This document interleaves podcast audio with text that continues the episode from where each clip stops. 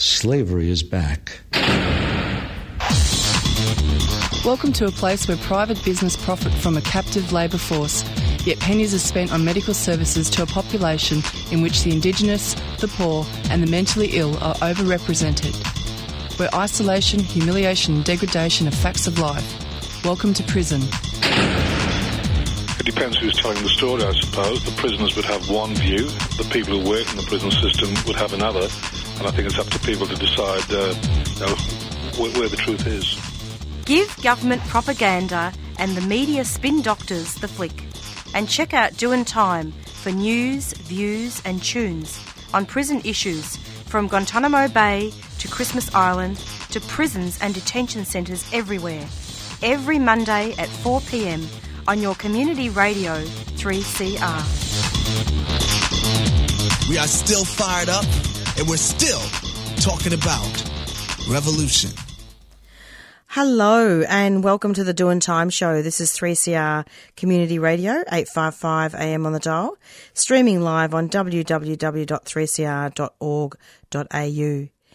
And a warning that this episode of Doing Time may contain audio images of Aboriginal and Torres Strait Islander people who have died and discussion of deaths in custody. First up on the show, we will hear from Nicole Lee, President of People with Disability Australia, and we will be speaking with her about calls for a radical response to end segregation and discrimination. We will discuss with Nicole um, not only about the radical response, but also to look at the release of the Disability Royal Commission's final report, which isn't available yet. But there is absolutely no harm in speaking with her about the implications of that future report. And then after that, we'll interview Maryam and Mahumi, and they are a refugee group called 12,000 Active Souls. Captive Souls, sorry. Well, they're active too. But yeah, I'll just repeat that name. Um, it's a group 12,000 Captive Souls, and they have started a week long protest outside the office of Home Affairs Minister Clare O'Neill. And this protest will run for about a week from 9am to 5pm each weekday at 17 to 19 Atherton Road, Oakleigh, Victoria. And they're going to be, we're going to be speaking about the, the fast tracking system and we're going to be speaking directly with these two very, very amazing women about what's happening and how they are affected and rejected under the fast track system. I'm very excited now to welcome Nicole to the um, to the radio show. But before we do that, I just want to read out a quote from her. I love reading out quotes from Nicole. And our segregation is perpetuated by Australia's laws, policies, and frameworks. For too long, we've been sidelined and our human rights have been violated. A radical overhaul is needed. Hello, Nicole. Welcome to the program. Hi, thanks for having me on. It's so lovely to have you again, and you've you've actually spoken about quite a few very important topics. Can you just tell us a little bit, bit about what's been going on and look at the Royal Commission? Um, well, ahead of the Royal Commission, we've been trying to be pretty strong in what we say around what, what, what it is that we. Uh, yeah, um, we were expecting from this report. There's a lot of high hopes riding on this report. You know, we didn't all divulge our trauma and, and the worst bits of our lives um, for no action to be taken or for recommendations to you not be very forthright. Um, so, you know, like you, you just said in, in, the quote, you know, calling for an end of all forms of segregation, and that includes, you know, looking at and addressing laws where our rights are taken away, be that through mental health laws in every different state and territory, um, so abolishing forced treatment, you know, seclusion and restraint, um, looking at the ways in which we're harmed by criminal justice systems, you know, and, and finding pathways to um, reduce the numbers, you know, and abolish incarceration of people with disabilities, um, and also, you know, looking at guardianship laws where other people make decisions over our lives, so substitute decision making versus um, supported decision making, you know, and, and supported from people in our lives that may be controlling us as well. Um, so, you know, it's, it's, it's a radical step, but other countries and other jurisdictions around the world are doing these things, and Australia is lagging behind when it comes to, you know, looking at the rights of people with disabilities under, you know, the Convention of the Rights of, of, of People with Disability. Um, and we really should be doing much better than we currently are. Absolutely. You were just talking more about incarceration. Can you go into more into that? Well, the fact that you know people with disabilities, and especially um, First Nations people with disabilities, you know, experience higher rates of incarceration than, than anybody else in this country, and we need to be looking at why rather than just simply locking people up, because um, it is not the answer. You know, I'm, I'm I'm not a fan of the criminal justice system. It is not a safe place for us, whether you're a victim or whether you're not somebody that's having the finger pointed at you as doing something wrong. You know, we're not seen as whole people. We're seen as dangerous or wrong um, our mental health records get subpoenaed into courtrooms and used against us in, in as, as victims and, and as people who've committed, you know, acts of, of um, you know, usually out of poverty, um, you know, or out of desperation. And, and we get you know, punitive responses based on the fact that, you know, we're already behind the eight ball, based on the fact that we live with trauma, that we live in poverty, um, you know, that we're, you know, not as educated or, you know, we haven't had the opportunities that other people in the world have had, in, around us that have had. Um, yet then those things are then harnessed to, you know, um, give us those, you know, to, to um, enact those responses against us. And we need to be looking at ways in which to you know, bring that down and, and, and work towards abolishing, you know, such high numbers. Actually, just abolishing the criminal justice system in general would be brilliant.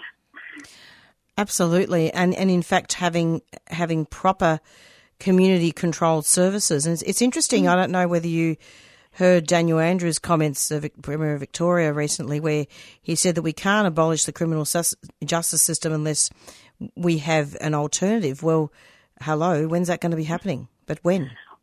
Well, the thing is, you know, we're not going to abolish the criminal justice system tomorrow. Like all of us, you know, anybody that sits in that abolition space, we know that that's not going to happen tomorrow. But what are the steps that they could be taking right now that yes. work towards that? That's what we're saying. That's what we're wanting. We, we, we're pushing that abolitionist position because we want those steps that take us closer towards, you know, bringing back things into community, bringing back things into, um, you know, restorative justice pathways, safeguarding the criminal justice system would be even a step forward, protecting victims better. Um, you know, protecting people with psychosocial disability in courtrooms, whether they're, you know, the, you know, the witness or, or, or an accused in, in, in, a scenario. There's lots of things that can be done that move us closer towards having a system that works with communities versus just, you know, constantly, you know, pushing people down and having such, you know, really strong punitive responses, but that, um, you know, seem to harm, well, they not seem to, but do harm, you know, certain cohorts of the community. Tell us about the media release that People with Disability Australia have, have put out ahead of this report. Yep. How did this come about? Um, well, about because, um, well, firstly, because you know we, the commission is coming up to releasing that report, we want to have a really strong stance, you know, straight out of the gate before the report is even released. Around, you know, we want to see really strong recommendations around ending all forms of segregation, from education um, to employment to health to um, parenting, you know, all areas in which we you engage with the community around us. Like segregation starts as young as you know, kindergarten and primary school. You know, if we're telling children who are going into prep at the age of, you know, four and a half or five that they need to go somewhere different because they are other, that they are not the same, you know, that sets up a lifetime of feeling like an outsider, feeling like you're not welcome, you know, and feeling like you're different to everybody else. So we need to abolish that because, you know, children as young as five don't know these things. They haven't been exposed that kind of treatment, and we need to stop exposing them to it so that they don't live the lives that we did. Um, you know, we're not going to turn around stigma and discrimination against people with disability if we're not in the community alongside our peers, and that starts in infancy, that starts in kindergarten, that starts in primary school. Um, if we're segregated, children aren't growing up and seeing us as just regular kids like them, beside them, playing with, with them and learning with them and building relationships with them. If they're not exposed to us, then they grow up with fear. They grow up with not understanding, and they grow up with um, you know stigma against it. And the only way to overturn that is we are alongside everybody else, like regular members of the community, you know, as as just ordinary peers, as neighbours, as friends, as co-workers, and as you know, students beside other students. Absolutely. So there really does need to be a lot of systemic and structural change, doesn't there? Absolutely, there really has to be such huge and you know structural and systemic change, and and I find it interesting that you know, like people believe that we've come such a long way in this country, you know, that we've, you know, closed all the major, you know, mental health institutions and psychiatric institutions around the country. But yes, we have closed the big major institutions. We've just split them up and st- spread them around the states um, and made them more hidden. And the same with segregated housing. You know, we've closed major, you know, disability institutions, but we've, you know, um, all we've done is rebuild smaller um, group homes where people are still segregated, where people are still locked behind doors or behind great big gates and fences and have environmental restraints. You know, it's it's just less visible than it used to be. It's just less overt. We've we've given them new names. We've given them um, names to make it sound like it's empowering or sound like there's autonomy there to give it the allure and the veneer of it. But ultimately, we don't have autonomy, we don't have freedom in those environments. Um, so therefore, you know, there needs to be that radical change, and the community need to wake up to you know what's been happening. That we really haven't shifted very far in this country at all. We've just changed the language we use um, to to justify continuing to do it. Yeah, well, the Royal Commission has was extended, wasn't it? And. I've actually done some quite extensive coverage on the Doin' Time show also in regards to people with disability and the police. Yep. And I just wanted to know were, were there stories at the Royal Commission about that that subject?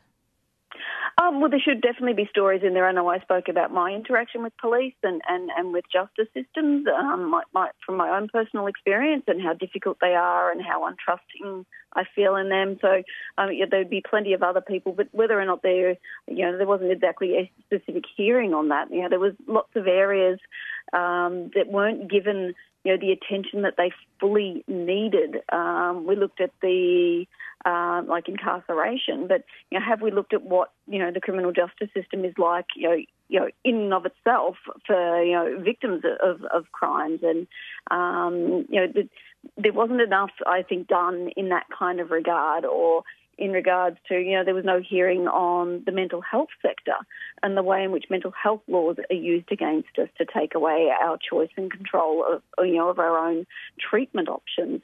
Um, there was no highlight on that, um, you know, or the use of seclusion and restraint, even though they did a, a, they commissioned a report on restrictive practice, but that report leaned very heavily on Victoria's Mental Health Royal Commission. So there are areas in which you know it hasn't been highlighted enough, and yes, the commission got extended, but you know that was because nobody could predict that we had COVID, that COVID was going to, you know, impact us and impact us on going into the future either. Um, but ultimately, we wanted a commission that was done well, and if that meant it meant for it went for another couple of years, then it should have gone for another couple of years, in my opinion. Do it right versus do it fast. Absolutely, Nicole, and I'd love to have you back again to talk about your interactions with the police as a person with a disability. And I'd like to talk to you about the COVID, but we're running out of time. Are there any final comments? Uh, no, no. I guess it's just watch this space, um, and that there will be advocacy on the other side of this report being released. Um, that you know, disabled people aren't going to go quietly into the night, so to speak. We don't owe anybody anything. We don't have to be grateful for anything. We just what we want is a report that is frank and fearless. Um, and even if it's not, we will be frank and fearless on the other side of that report. So, just to the community that um, no one's going to sit back and allow this not to be taken seriously. Absolutely. We have to fight ableism, isn't it? Yes, yes, we certainly do. Nicole, thank you so much for coming onto the program. It's been a pleasure as, as usual. Thanks a lot. Thank you so much for having me. Take care. Bye bye. Bye. And that was Nicole Lee, President of Disability People with Disability Australia. And I was just talking about a, a, media release calling for urgent government action to end the segregation of people with disability ahead of the release of the Disability Royal Commission's final report. Wildlife Victoria is a non profit emergency response service committed to assisting wildlife in need across Victoria. Our trained and dedicated volunteers rescue and rehabilitate sick, injured, and orphaned animals so they can be released back to their native habitat. If you see wildlife that may need our help, please contact us on 8400 7300. To donate or register to become a volunteer, hop onto our website at wildlifevictoria.org.au. A 3CR supporter. And in case people have just tuned in, this is the Doing Time show, and this is Marissa. 3CR Community Radio 855 AM on the dial. And I want to just give a brief introduction, and I'm going to be interviewing two very strong, strong women, and they're asylum seekers, and they're down at this protest. I wish I was there. Um, anyway, I'm going to be interviewing them very soon, and the refugees are starting a long, week long protest for permanent visas. And it's called, the group, 12,000 Captive Souls. And they're also part of the Refugee Action Collective, um, starting a week long protest outside the office of Home Affairs Minister Claire O'Neill. It's going to be lasting a week, 9am to 5pm each weekday at, I'm going to check this number, but I think it's 17 to 19 Atherton Road, Oakleigh, Victoria. And we're going to be speaking to them very shortly. Maryam and Mahimi, welcome. Hello. Hello. It's so lovely to have you both. Now, it's Marissa from the Doing Time Show. You are live on air, but don't stress. yeah. All will be well. Can you just um, tell me where you're from, um, what country you're from? Yeah, um, my name is Mahboobeh, and I'm from Iran, and we arrived to Australia from Iran 2013 by both. Both of you? Yeah, both of us. Both of you. All right. So who wants who wants to start and tell me about what's happening with the protest and, and have some background? Uh, I can talk. Who am I speaking with? Yeah, Mahboobeh. Perfect. Go ahead.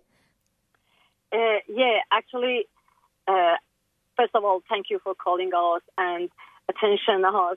Uh, we uh, two times ago, uh, two times around um, on August and July, we've been here uh, for business time, 10 o'clock until 2 p.m. And both of times, uh, O'Neill's office closed deliberately, actually. And then we made another decision to sit down here from 8 o'clock in the morning until 5 o'clock in the evening Monday to Friday, 18th of September until 22nd of September, to uh, someone make reaction and uh, talk to us, make empathy to us, and listening to us. And today it was wonderful. It was wonderful. Lots of people from different cultures joined to us, from the Sri Lanka, from Afghanistan, from Pakistan, and Iranian community gathering together and um, just like the brothers and sisters, just ask to permanent visa, just ask to solution this issue. That's right, ex- exactly. Because from what I can gather here, Australia has rejected under the fast track system and left in limbo lots of asylum seekers, including you two and your daughter too, isn't it, Mahumi, for 11 years on a bridging visa. Is that right? Yes, actually, uh, more than 10 years we've been by bridging visa. And when the Albanese government was elected with a promise to replace the unfair IAA with an independent refugee review tribunal, and, you know, they acknowledge that, that so-called fast-track refugee system does not provide a fair, thorough, and robust assessment process. And, yeah, it's time this government let the men, women, and children failed by this unfair policy system have the permanent. They need to truly rebuild their lives as part of the community. Well, there's really a lack of a clear and permanent residency pathway. How does that affect you two? Oh, lots of effects, but uh, um, I'm happy Maryam talk about that. Okay. Yeah. Hello, Maryam. Hello. Thank you for having me here today. Welcome. it's lovely to have you. Talk talk to me. Well, uh, there is too much pressure and stress, like on all of us, because, like you know, we don't have the uh, normal, um, like we can't live as a normal human because most of us we don't have work rights. Most of us we don't have uh, study rights. Like you know, we all been under pressure, stress. When when will all of this end? We just want an answer. Like once the uh, Andrew like became in government, we were hoping like all these nightmares were finished, but still like everything is going on. And today all these people are gathering here just to find a solution. But like as Mahboobeh said, all doors are closed. Hopefully they will hear us today. But to be honest, me as a 24 years like woman, I lost my hope because I was studying uh, back then, and out of nowhere they told me, "Oh, you can't continue studying because of your visa." So I came here. I was 13. I had so many dreams. Um, I was thinking like to build my life here, but out of nowhere, suddenly everything was down. Uh, they stopped. Uh, they stopped me from studying, and like you know, obviously you can feel how my heart is broken right now. And like, life is hard is life is really hard for us refugees here, and we want a solution. That's all we want. We are human. We came here. We had dreams. Uh, especially there is too many kids. Like if you if you were here today, like trust me, your heart will be broken because of the kids. Most of them were crying because the pressure that on their parents. Most of them are they don't know what's going to happen like to them on the future like most of us refugees, we heard that, oh, if you have a problem, pack up and leave. Well, obviously, if we came, why why did we came here? Because we were not safe back there. Because our kids, because of everything. But still, we don't have an answer for all this like cruelty. Hopefully, one day all this will finish. But as I told you, all of us, like our heart is broken, and we want an answer when all of this will finish my heart is already broken, believe me, because week after week I come into this show and I talk with people about these things, and it's it's awful. It is. so, has Claire O'Neill come out of her office? What what's happened there? Um, actually, today the office is closed, and uh, some of uh, her staff is, you know, just like shocking when the office closed as well. And uh, I would like to say, you know, my feels today. I, I believe our kids are innocent. They are the real victims of fast track policy. You know, I like to say to Claire O'Neill, as a mom, as a woman, I, um, I'm, as a, uh, you know, yeah. I've got two children. Yeah. The eldest one, teenager, and she was here when she was um, t- uh, six years old, and now 16. And she was, she's um, completely disappointed for her future, you know.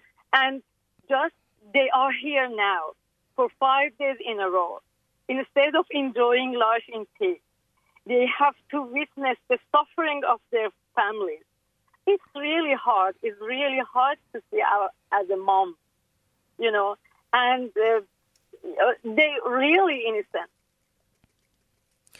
Yes, they are, and and also, so you and Maryam have talked about study. I just want to make sure that we give listeners an idea. So really, the fast track system, it's not really a fast track system, is it? No, it's not fast and it's not fair. Yeah. Because you've worked and paid taxes in Australia for years. So what visa were you on before you were placed on this? Um, actually, uh, we've got bridging visa. And, you know, I was nurse. I was a registered nurse in my own country, Iran. And as you know, these days, um, I've got victim of the hijab as well from Iran. When I was nurse, I've got many times got the detention because of the hijab in the hospital, you know. And when we came in Australia, I tried to improve my English. I uh, just uh, working in Dorevitch pathology as a specimen collector, and I was worked in the pandemic as a specimen collector uh, with the, taking the swabs for the COVID test. Hmm. And I feel I stood out with Australians. And now I expect the Australia support me as well. You know, it's very hard. Uh, the, that those days, around two years, around two years, I worked um, in the under risk with the three children. You know, for a specimen collector. Uh, but now we we working, we paying tax, but we we don't have any benefit. We don't have Medicare. Some of them um, they got the children born here without any Medicare. It's really tough. No Medicare, no health. You know. So this bridging visa, in effect, stops you from studying. No Medicare. Can you work? Uh, you know, different uh, situation with different story.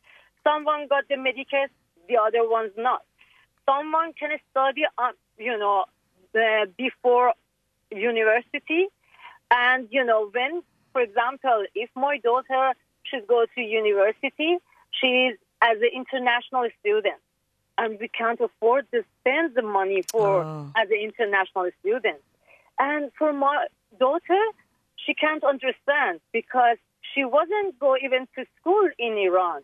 She all her life been here from uh, uh, kindergarten until now, you know, and then she thinks about, oh, I ha- I'm not uh, equal things with her peer. It's it's really difficult now, and too much pressure.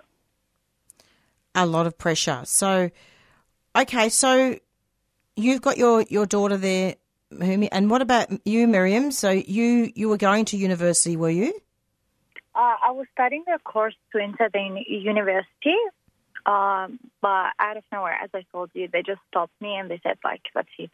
Because of your visa, you can't continue. You have to wait until they give you the permanent. After that, you can continue. But you were on a bridging visa when you were studying, weren't you? They changed the laws. Yeah, yeah. Because uh, I have the visa right now, Bridget, but uh, on it on the paper it says no studying, and yes. So, all right. So, what are the plans then for the week? Do you, do you plan to uh, uh, write a letter to Claire O'Neill or approach her office tomorrow or during the week when it opens? Uh, we are here, as Mahboobeh said, like for five days. Yep. To see what's going to happen, and maybe any changes happen. Even though I lost my horse, to be honest, I lost my horse yeah. because, like, as I told you, they stopped me from uh, studying like around uh, five years ago, or yeah, six years ago. And back then, I was like, it's okay. Next year, they might give me the visa and I can continue. After that, I I used to have hope, but now, no, that's it. I gave up. To be honest, I gave up. Let's hope that they do it soon, and they need to, and we need to fight for it, don't we, Miriam? We have to. Like, but you know, I have little brothers. Uh, like the youngest one, he just finished like uh, year twelve. He got really good ATAR, but as I told you, he can't enter the uni. See, is that fair? He was studying so hard. Uh, he was a very good student at the school, and yes, there is no visa, there is no university. Is that fair? Obviously not. Definitely not, and that's why that's why um, 3CR and shows like the Doing Time show are here, so that we can spread the word and also help in in your fight as asylum seekers. What's any any police there at all? Any police presence at the yeah, yeah. protest? And uh, three two four police. Yeah, yeah. federal police is was here, mm-hmm. and we've got lots of interview with the radio, different radio, SBS radio, and SBS News came over, uh, taking the film and interview with people. And we are planning to stay every day until Friday, until someone come over and talk to us, make a sustained decision. This is really important. Nobody talks to us about their plans. Nobody talks to us. And we don't uh, uh, we don't expect what what's the finish. We don't limited time, you know, and our visa is unlimited. Can you believe it? Our visa is unlimited. Yeah. Because no uh, no expiry, just unlimited until our process, but no idea from 2019, 2018, our family rejected by fast track, and we uh, we're still waiting to review again by federal court and IAA. It's too much, too much, and still we've been purging visa.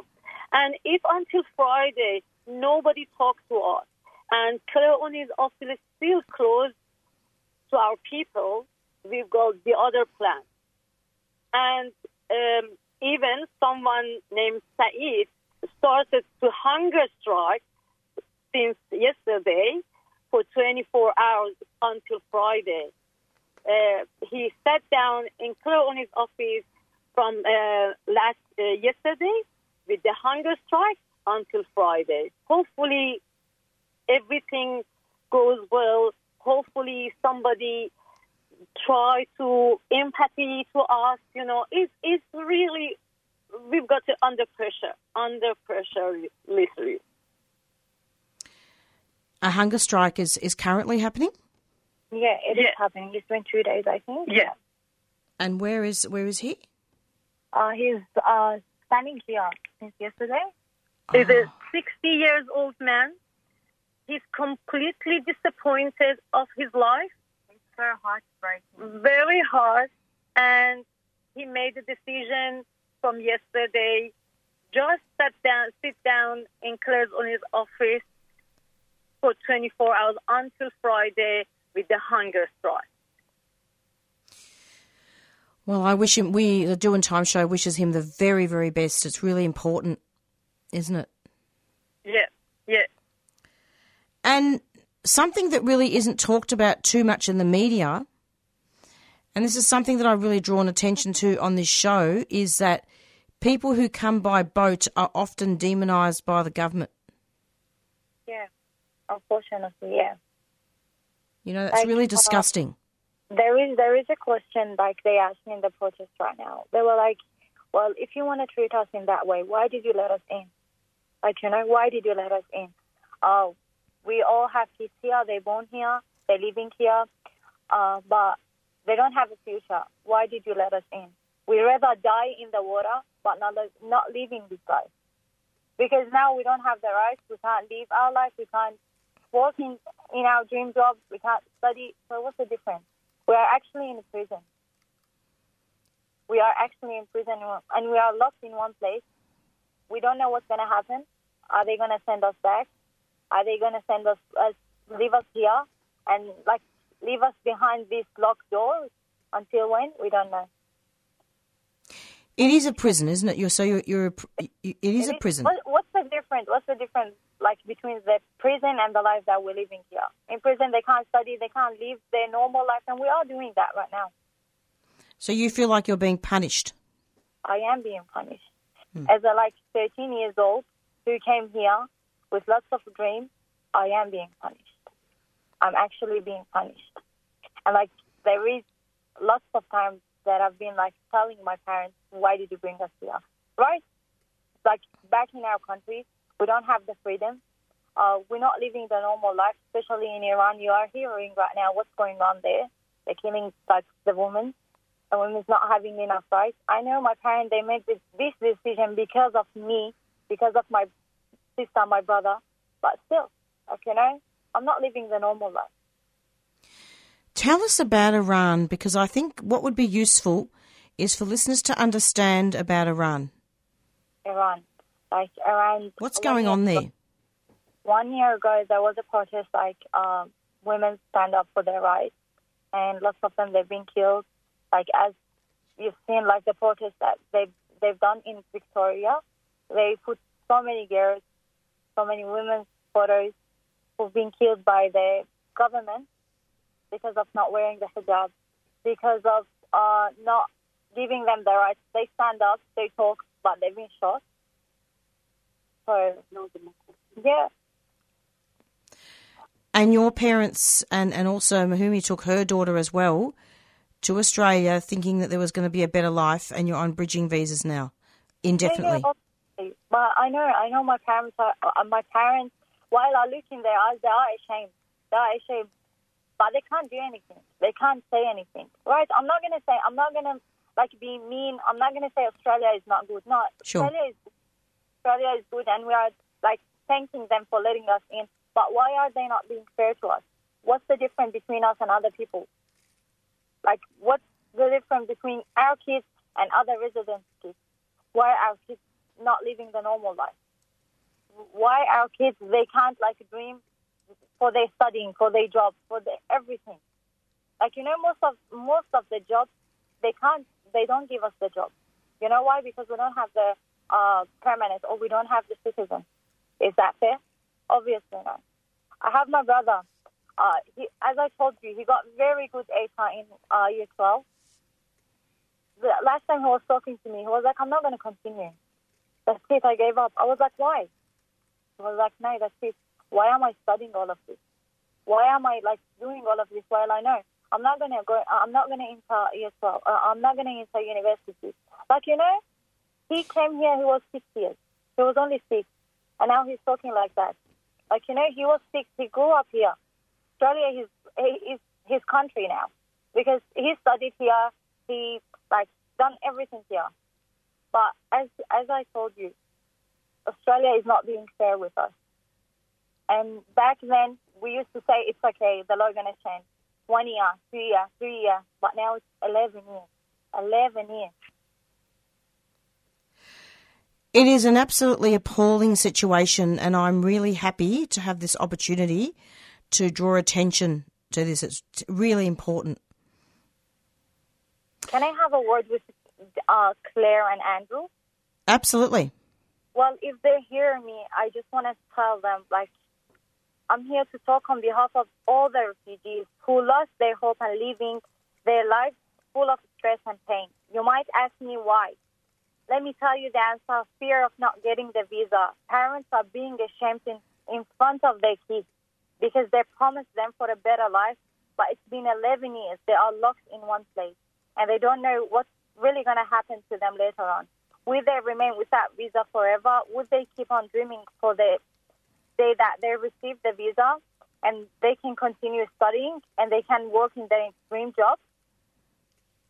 Things that I'm talking about them right now, just small part of what we are going through. We want someone to listen to us. We want we want to find a solution. Like, can you please just listen to us? And we need to send out a very powerful message to Claire O'Neill and indeed Anthony Albanese and the Australian government to to do something to help asylum seekers and refugees. This is this is wonderful. With that, they've done a few little things, but it's not enough. It's not enough, right? Anything else that you two would like to talk about? Yeah, I would like to say all people coming today is educated. As a asylum seeker, is educated. And if the government give them the chance and opportunity, they can contribute to Australian community. More than decade they work and they paying tax like Australians.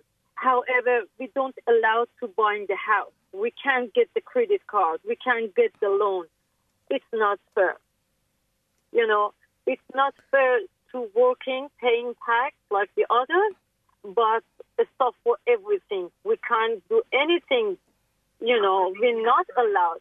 We we don't need any Centrelink benefit. I just say loudly to everyone in the streets, we don't need Centrelink benefits. We need just feel safe here. Lots of people is a doctor, engineer, builder, and we need the opportunity to live here safely. You know. Yes, and and so just to paint a little bit of a picture here, so you you two have jobs. I'm currently I'm a mom. Yep. Aunt Mahboobeh, yes, she have a job. Well, that is a job in itself. Yeah, and I applied. I'm not going to tell you I didn't apply, but most of the places, uh, they ask for a visa for a permanent or citizen. So the, yeah. The reason why I've asked you this is because I just wanted to highlight how difficult it is for both of you financially.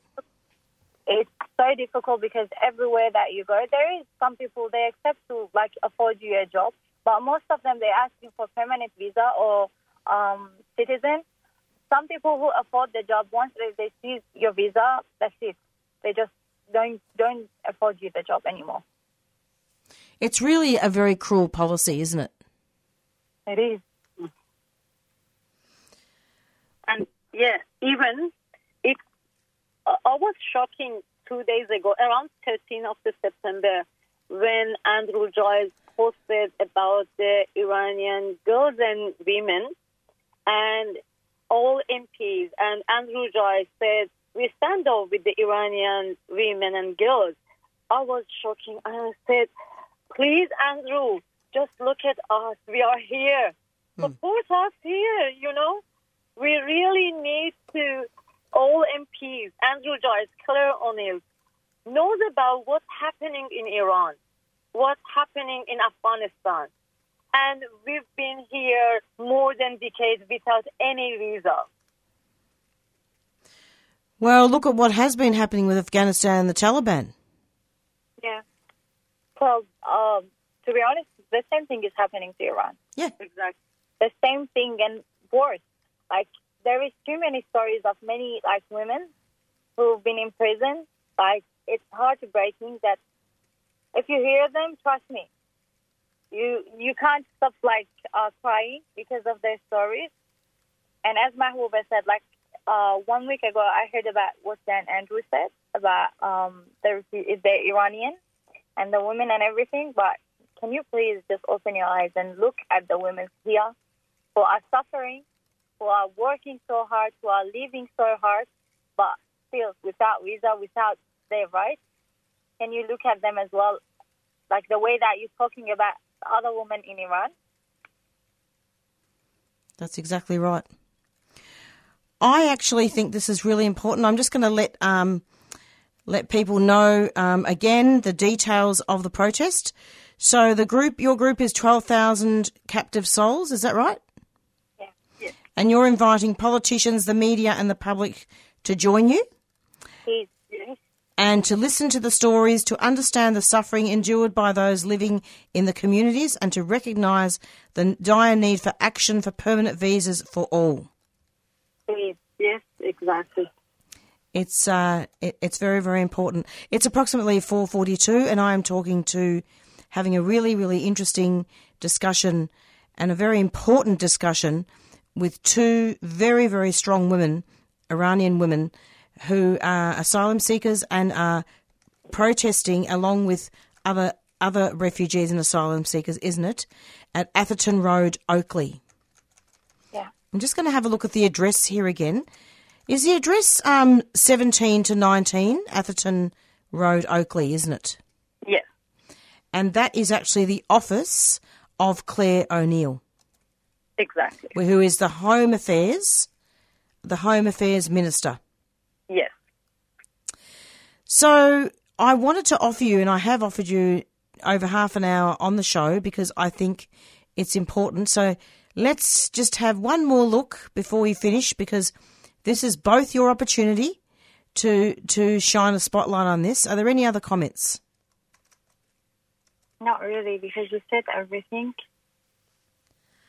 That's what. I, that's good. That's good. It's like quality, and like stop all this discrimination against us and other residents. That's all we want. We want equality. Okay, so yeah, oh yeah, we want equality. That that's that's for sure. Equality for all. Okay, let's let's finish then. Let's conclude the interview by both of you giving your names and where you are from, so that we're clear. Do you want to start, Maryam? Yeah, I'm Maryam. I'm from Iran and I'm 24 years. I came here once I was 13. Yeah, that's it. Yeah, and I am Mahboobeh, and um, I'm a mother with three children. I'm 42 years old. It's so lovely to have the two of you on the show, and I will try and get down there this week. I'll have a chat to you both, um, maybe sometime tomorrow. perfect. Thank you so much. So, uh, anybody that's listening to this show, rock up there, please, and support the asylum seekers and refugees. And we cannot forget the hunger strike yeah. as well. And go to 17 Atherton Road in, in Oakleigh, Victoria, outside the office of Claire O'Neill, the Home Affairs Minister. Yeah. Yeah. Thanks so much. Thanks a lot. Thank, thank you for having us. And for everyone who is listening to us, please come come here and stand with refugees. We want all of you to stand with us because, as we said, all we want is equality. How and many of you there are there at, at the moment? Uh, how many exactly? I'm not Not exactly, but roughly. Uh, more than 70. Yeah, like that. 70 of uh, uh, refugees? Yeah. Wow. From Sri Lanka, Afghanistan, Pakistan, and Iran. What I'd really like you two to do, if possible, is um, Maggie, you've got my number, haven't you, Mahimi? If you could um, call me tomorrow, and we're going to organise more interviews pretty soon. Yeah, we've got lots of people with different story, and I'm really happy to invite them and talk to your uh, to you, and you know, because these days we need to media to being our voice. It's really important uh, these days, you know? Absolutely. And I want to invite you two and others to come to the studio sometime soon. We'll work that out. Fantastic. Thank you so much. Thanks a lot. Say hello to Tanya for me. Thank you. Thank you. Thanks a lot, both of you. Thank you. welcome. Talk to no. you soon.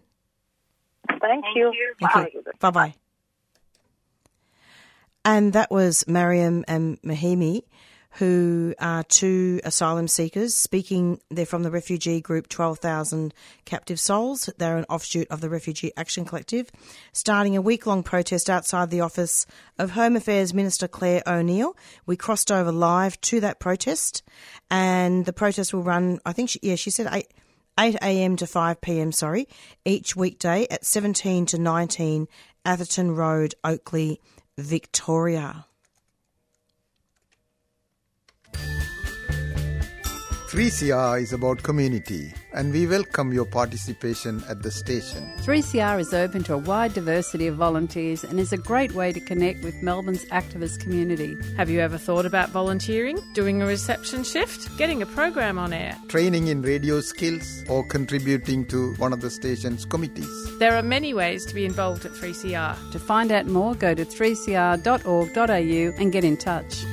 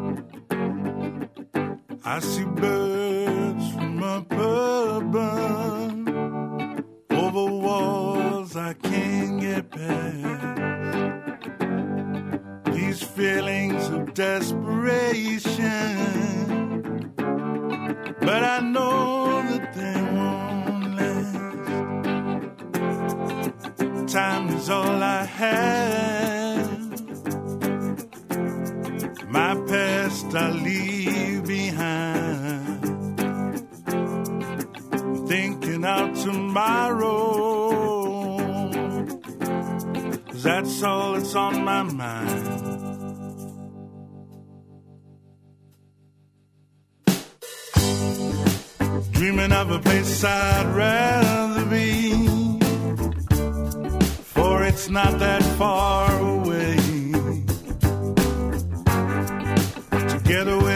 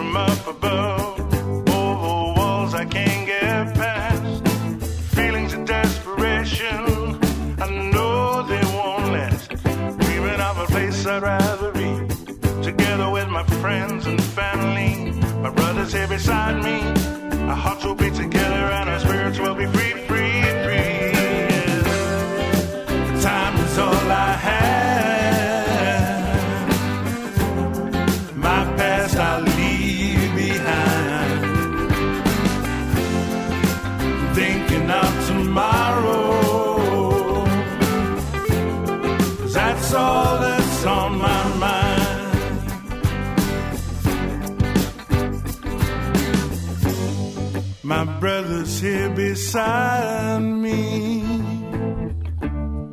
Our future's all I see. Our hearts will be together, and our spirits will be free. Yeah. Time is all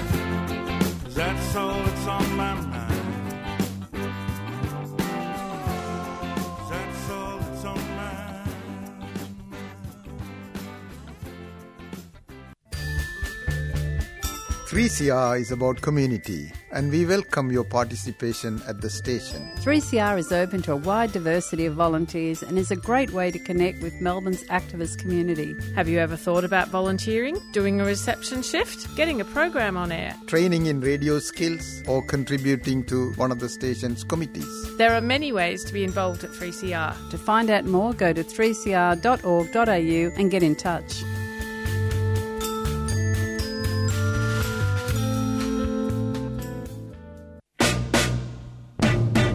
You might have heard about the Community Radio Plus app, but it's only when you start using it that you'll wonder how you lived without it. You can listen to us wherever you are at home, work, driving. On public transport, gardening, protesting, or even in the bath. Just search Community Radio Plus wherever you get your apps.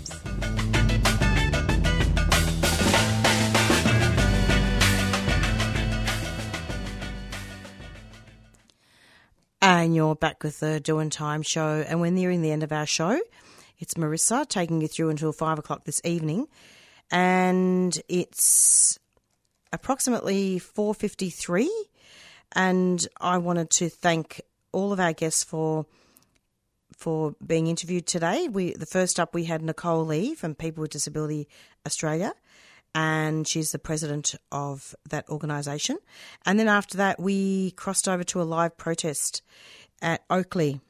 So the details again: seventeen to nineteen Atherton Road, Oakleigh, and they are highlighting and shining a spotlight on the fast track system and how people on bridging visas have been uh, rejected and they're not able to work or study or have Medicare. Many, many children were at that protest, and this is happening over the week until Friday, the 22nd of September. So please support the asylum seekers and refugees in any way you can, and please try to, to turn up um, at the protest 17 to 19 Atherton Road, Oakleigh. Really important for that to happen. So it's goodbye from Marissa, and you're um, listening to the Doing Time Show. Thanks for your company. Tune in every Monday from 4 to 5 for the Doing Time Show. And we're going to be going out now with our theme song, Black Fella, White Fella, by the Warumpi Band. And stay tuned um, next week. See you next week.